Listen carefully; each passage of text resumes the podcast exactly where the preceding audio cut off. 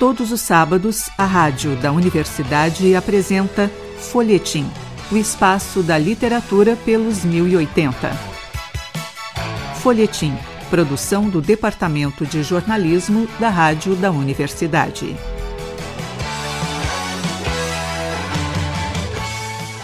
Olá, ouvintes. Eu sou o jornalista Pedro Palaoro e apresento a partir de agora o Folhetim. No programa de hoje, recebemos a escritora e jornalista Cristina Judar.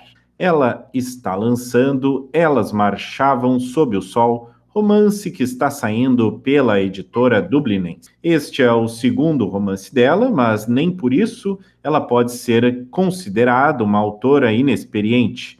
Ela já venceu o Prêmio São Paulo de Literatura já foi finalista do Prêmio Jabuti e também já recebeu uma menção honrosa no Prêmio Sesc de Literatura. Cristina, muito bom recebê-la aqui no estúdio virtual da Rádio da Universidade e no Folhetim. Eu que agradeço pelo convite. É muito bom estar aqui também para bater esse papo. Cristina, como que está sendo o lançamento desse livro? Queria que tu apresentasse um pouco, né, para os nossos ouvintes esse teu lançamento e como que como que está sendo lançar, né, também um livro agora num período no qual não existem lançamentos presenciais, né? Uh, tu acha que a tua história vem num num bom momento, sabendo que ela trata também de questões que estão muito em voga nesse momento de isolamento? Pois é, é um momento bem particular, não previsto, né? E com o qual a gente tem que saber lidar, não tem jeito. Então, é, a gente tem que entender as particularidades dessa situação e tentar se adaptar, que é o que a gente tem feito. É, tanto eu quanto a editora Dublinense, que é a editora que está lançando esse meu livro. É, a gente está trabalhando junto, pensando em, em, saídas, pensando em alternativas de atuação mesmo, de ação, de abordagem, de apresentação do livro, nesse momento que tudo tem que ser virtual, né? Não dá para fazer um lançamento pessoalmente e tal.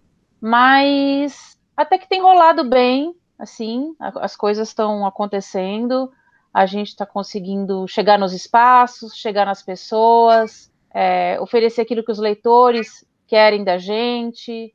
Então, apesar das dificuldades e de tudo, está rolando bem, assim.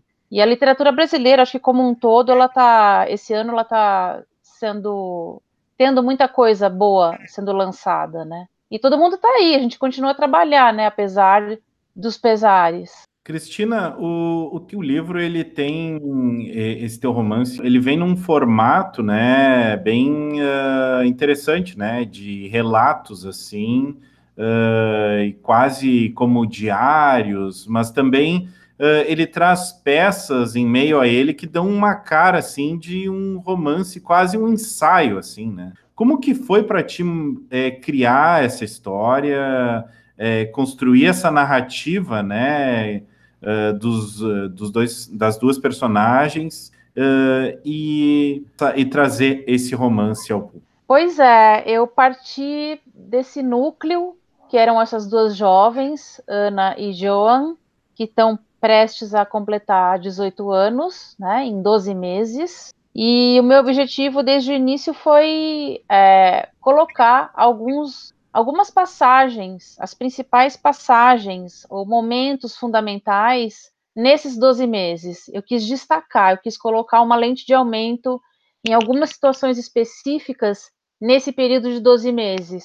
E que essa, essas situações específicas trouxessem é, à tona algumas questões que eu né, pretendi abordar nesse livro. Então, relacionadas ao feminino, relacionada a corpos dissidentes, relacionada a pressões mesmo uh, estéticas, pressões sociais, pressões comportamentais em relação às mulheres, a dissidências e como que isso se dá, às vezes em detalhes, às vezes num produto que a pessoa precisa comprar, às vezes num comercial de TV, e às vezes numa situação banal da mãe virar para a filha e querer entregar para ela um objeto de família, quer dizer, não tão banal assim, mas às vezes uma coisa simples mas você percebe tudo as camadas que estão é, embaixo desse ato.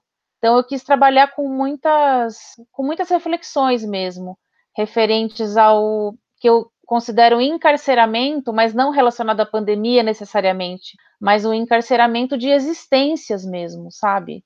E de mentalidades e de comportamentos e tudo isso. Sim, tu, traz questões ali como a questão religiosa e a questão de gênero, né? Que são questões que eu acho que uh, não por em 2021 estarmos na pandemia, mas uh, nesse, nesses últimos anos já são questões que estão cada vez mais sendo abordadas, né?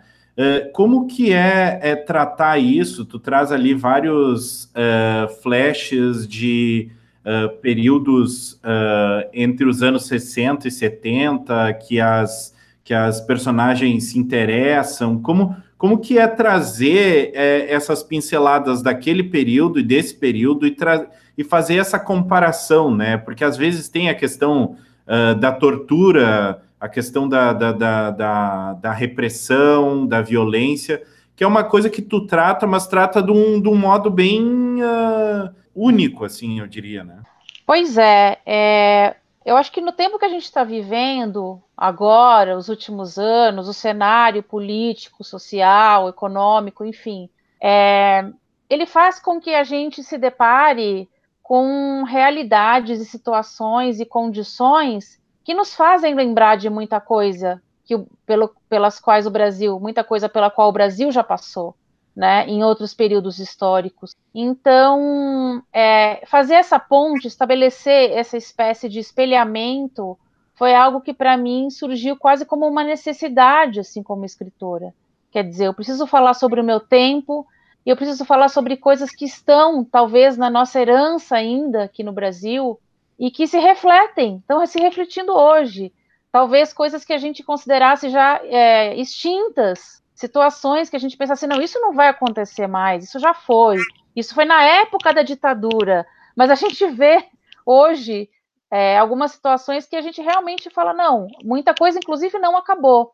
Então, se você pensar é, nessa forma de aprisionamento, de encarceramento, de perseguição, se a gente pensar nas mulheres trans, por exemplo, que o Brasil é o país que mais mata pessoas trans no mundo todo, é, essa caça, digamos assim, essa, essa, esse encarceramento, aprisionamento dessas existências, ele acontece direto, desde que o mundo é mundo aqui no Brasil, né?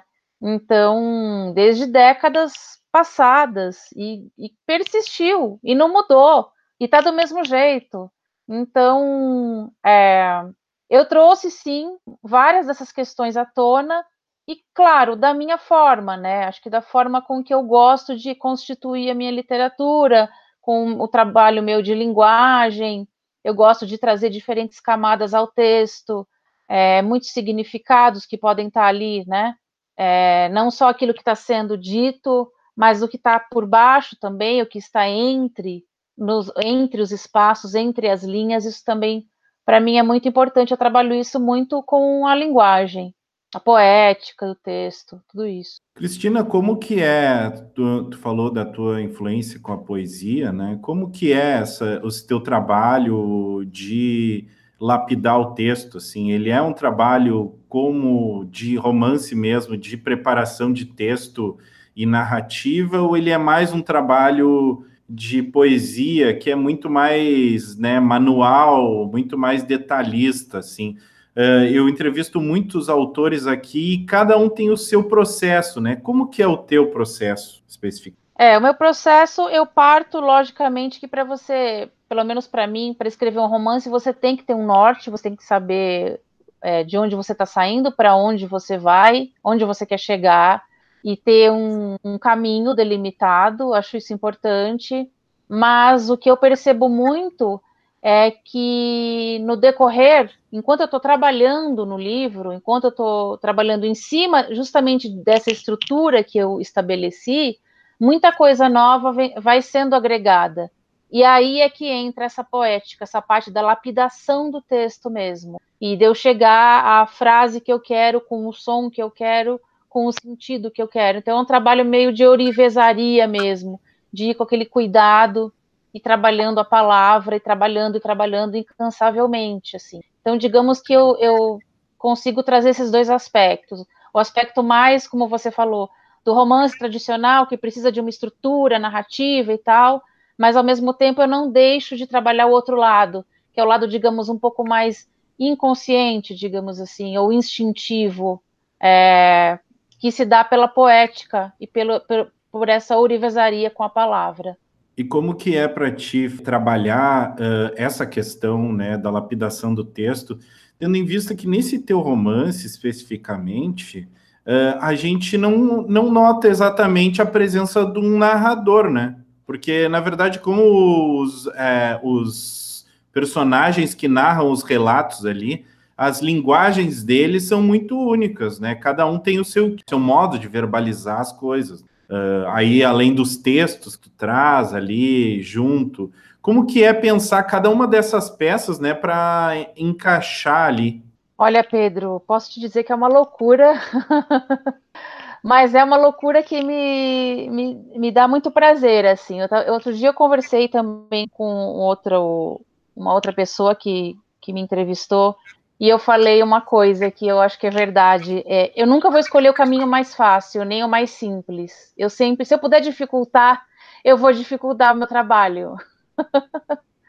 Talvez seja essa, sabe, a minha obsessão, assim, de falar assim, não, eu vou trabalhar várias vozes ao mesmo tempo e elas precisam ter uma diferenciação, obviamente, entre elas e cada uma com as suas particularidades, cada uma com as suas características, cada uma com a sua voz. E para mim isso me dá, eu gosto muito de trabalhar dessa forma. Eu em 8 dos 7, que foi o meu romance anterior, que foi o que ganhou o Prêmio São Paulo, eu já trabalhei dessa forma, mas trabalhei com quatro, quatro pilares. Eram quatro, na verdade, personagens, quatro partes, quatro narradores. E aqui isso foi multiplicado, né? Por muitos mais, assim mas eu, digamos assim, que eu gosto de fazer isso, tenho prazer em fazer isso, apesar da dificuldade que isso implica, claro, todas as dificuldades, né? Cristina, voltando à questão antes que tu falou da a questão de gênero e a questão religiosa também que está envolta aí no teu romance, uh, chama atenção uh, o quanto os personagens tentam abordar essas questões uh, do ponto de vista de hoje, mas uh, entendendo o modo como se compreendiam essas questões nos anos 60 e 70, por exemplo. Como que, como que é pensar essa, essa dualidade, né? esse modo diferente uh, de pensamento em esses dois períodos históricos? Eu posso dizer para você que eu, eu parto sempre do momento atual que, que a gente tem hoje, o que a gente vê em termos de perseguição religiosa, é, de dominância de apenas uma, né, uma corrente ou outra, ou que quer dominar e que quer calar as outras vozes que estão ali também, ainda mais num país como o nosso, né, se a gente pensar o Brasil,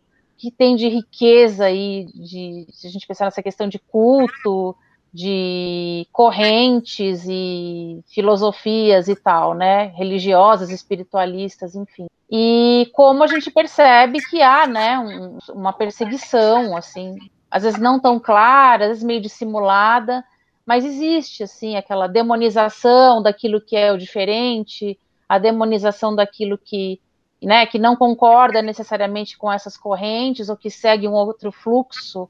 Então, eu pensei no momento atual, muita coisa que, que a gente tem visto é, e tem sabido e tem acompanhado, mas logicamente que eu, achei importante olhar para trás também, novamente, não só em relação ao encarceramento, mas em relação a essa, esse aspecto religioso. O que, que a gente tem de tradição, o que, que uma avó, o que, que as nossas avós, as nossas bisavós tinham de práticas e tinham de conhecimento e tinham em relação a, a muita coisa de religiosidade e que isso faz parte de, da herança cultural mesmo, né, das, das sociedades e tal. E o quanto isso pode ser abafado, pode ser negado, pode ser calado, pode ser oprimido por outras correntes que não aceitam justamente aquilo que elas preveem como o certo e o correto e o normativo que deve ser seguido. Então, eu acho que o livro, de uma forma, ele está sempre fazendo esse, esse, esse movimento de pêndulo, eu acho. Ele joga a gente para a realidade, mas ele joga a gente para o passado. Aí depois a realidade de novo e depois o passado. Tanto que em alguns momentos assim, essa realidade hoje atual e o passado eles estão meio que fundidos. A gente não entende muito bem se está se falando do hoje mesmo, do agora, ou não. Quer dizer, eu gosto de trabalhar com essa questão um pouco além do tempo, assim, de questões que persistem além do tempo. Cristina, uma questão que me chama atenção também é como tu, tu revisita né, as, as imagens dos anos 80 e dos anos 70, né? E, essa, e trazer essas memórias assim. E essa questão de representar um diário, uma, uma cronologia ali, né, através dos, dos capítulos, uh, também remete né, a uma, uma, um movimento né, de tempo ali. Como que, como que é uh, negociar entre os personagens essa conversa, né? Porque, na verdade, ainda que eles não estejam falando um com o outro diretamente, ele, as personagens, ela, elas, elas fazem essa conversa ali ser desenvolvida, né? De modo a construir né, essa narrativa. Claro, é, eu me preocupei com esse aspecto de ter uma, logicamente, porque é, é, você não, não adianta você jogar um monte de personagens ali sem que não exista algo que os una de alguma forma, um fio que seja, um sentido que seja, um pensamento, uma reflexão, um, um fato. Então, isso também é, é, é, outra, essa é outra característica, digamos assim, do livro, né? É, é apresentar essas personagens todas, mas sempre com algum elemento algo, algo que as unisse. Então, seja nessas cartas, existem essas cartas, essas presas políticas, seja na parte do diário, seja no comercial da TV, ali naquela simulação de um roteirinho, ou mesmo na narrativa de um rito que foi feito dentro de casa, com as chamas das velas e com as ervas, é, alguma relação é, precisava existir, né? Então, eu me ative muito a preservar, apesar dessas realidades tão diferentes, é, preservar algo que, que, que fosse como um fio mesmo, que vai sendo tecido até a gente chegar ao final, né? Para que o leitor também vá sentindo esse fluxo, como ele caminha e como no final a coisa compõe um sentido maior. Cristina, a questão dos ritos que tu mencionou agora é uma questão interessante, né? Porque toda, uhum. cada personagem tem os seus casos, né? As suas intersecções, assim, com esses, com cada rito, né? Mas uhum. como que foi repensar eles, né? Sabendo que hoje em dia a gente, a gente tem outros ritos ou ritos evoluídos desde uh, muitos anos atrás, né? Então uh, é sempre interessante pensar o quanto uh, se faz o que já se fez ou é um pouco diferente. Como que foi pensar esses ritos como ritos de passagem também do período histórico, e não apenas dentro do rito de passagem dentro da vida dos próprios personagens? Ah, sim, tá. Você pensou em algo é, mai, é, maior, né? Que a gente visse assim do macro.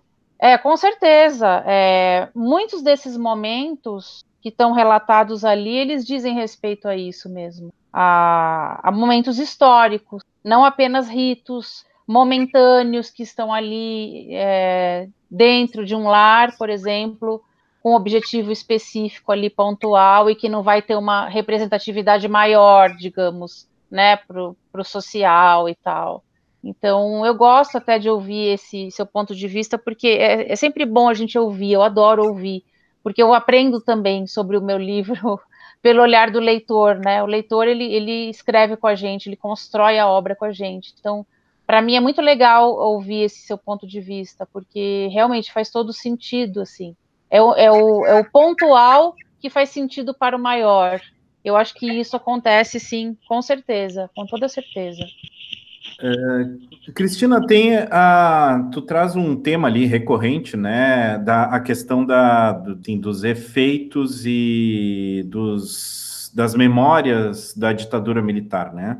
O quanto tu acha que esse período histórico ainda é um período histórico doloroso no sentido de que o Brasil ainda não conseguiu uh, se debruçar sobre isso de forma é, da forma correta, né? Ou da forma mais aprofundada que necessariamente precisa se aprofundar? Ou, ou tu acha que isso ainda é um tabu, um período no qual não se consegue ainda uh, ter uma noção exata do que ocorreu naquele período?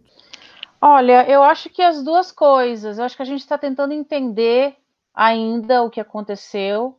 Isso para as gerações de agora, assim, para o pessoal de hoje, eu acho que é, às vezes a coisa fica muito nebulosa, mas para mim isso bate primeiro como eu, a minha infância, eu vou fazer 50 anos, é, a minha infância, minha tenra infância, eu vivi, era a época da ditadura, né, final dos anos 70, esse tipo de coisa.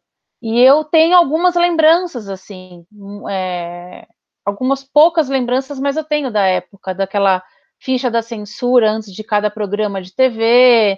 O meu pai, quando ia falar sobre política com amigos, com parentes, ele sempre abaixava o tom de voz na sala, sabe, sentado ali com as pessoas, era normal eles abaixarem o tom de voz, porque justamente que eles já imaginavam que tinha alguém próximo que poderia estar ouvindo, né? E eu era uma criança o quê? Pequenininha, quatro, cinco anos. Então, é, eu, eu, esses ecos, eles ainda estão em mim. Eu, eu percebo tudo isso, é, me lembro do Diretas Já, me lembro de tudo isso.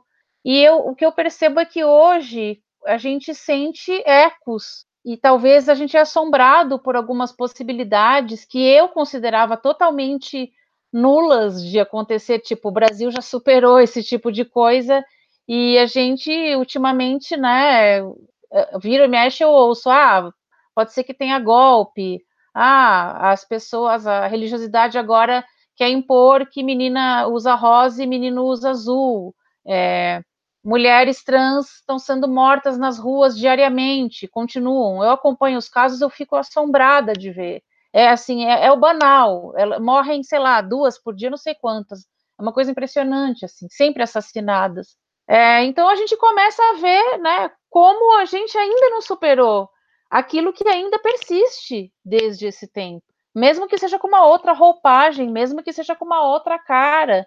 Então, e o que a gente pode de repente, eu espero que não, mas é, reviver de tudo aquilo. Então, e quando a gente fala de mulheres, eu quis muito falar dessas mulheres, eu quis muito recuperar, pesquisar depoimentos, né? e recuperar algumas, lógico que na ficção, mas recuperar as falas de algumas mulheres que foram presas políticas e torturas que passaram, pelas quais passaram, e como se assemelha a, a, a muito do que acontece hoje, mesmo que de uma maneira mais sutil, mesmo que de, de uma maneira né, aparentemente relacionada ao prazer, ao consumo, ao social, mas são, não deixam de ser aprisionamentos também. Então, é o tempo todo. Eu acho que esse período ainda ele está ressoando aí nos ares, né? Mesmo para quem nunca viveu isso. Então, a gente vê pessoas de 20 e poucos anos assustadas, falando assim: nossa, será que a gente vai passar? Será que o Brasil né, vai, vai ter outro golpe? Será que a gente vai voltar para o militarismo? Quer dizer, eu vejo pessoas que jamais imaginariam na vida passar por isso e com esse, com esse temor hoje, né? E eu também, eu que vivenciei isso na infância, também penso, falo, nossa, será que vai voltar mesmo? A gente já está vivendo algumas coisas, algumas sombras já estão sobre nós. Mais ainda, o que, que, que, falta acontecer? Às vezes eu paro e o que, que falta acontecer mais? Então, acho que é tudo isso, Pedro. Cristina Ajudar, muito bom te receber aqui no Folhetim. Estamos terminando nosso tempo, infelizmente, porque na verdade gostaria muito de continuar conversando sobre eh, elas marchavam sobre o sol. Muito bom conversar contigo. Quero te parabenizar pelo teu livro novamente, se eu ainda não fiz. E Obrigada, Pedro.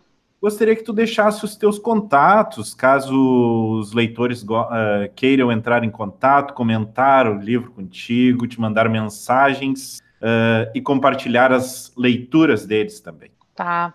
Ah, queria dizer primeiro que foi um super prazer, assim, que papo delicioso. Por mim, eu ficaria também mais um tempão falando com você. e sim, é, Cristina Ajudar, eu estou tanto no Facebook quanto no Instagram, é fácil de me achar. É, e editora dublinense, né? Quem quiser, enfim, apoiar a literatura, apoiar esse meu novo livro, é só procurar lá no site dublinense.com.br, que o Elas Marchavam Sob o Sol tá aí para né, começar o seu caminho, começar a sua jornada pelo Brasil. Então é isso, podem me procurar e quem quiser prestigiar o livro, será uma alegria, uma felicidade. Pedro, foi ótimo, adorei o papo, sempre que quiser, estou à disposição. Tá certo, muito obrigado. Hoje no Folhetim conversamos com a jornalista e escritora Cristina Judar.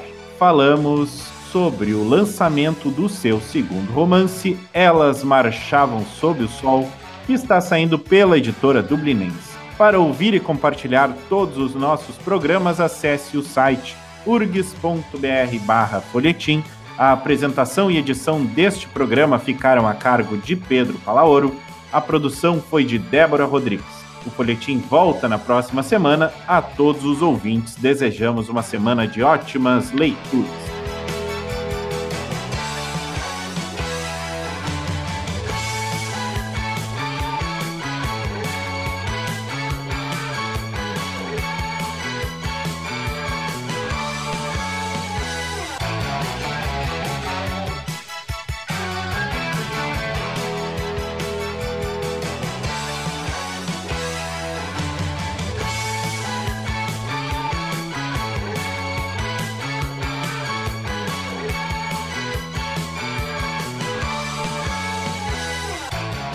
Folhetim, produção do Departamento de Jornalismo da Rádio da Universidade.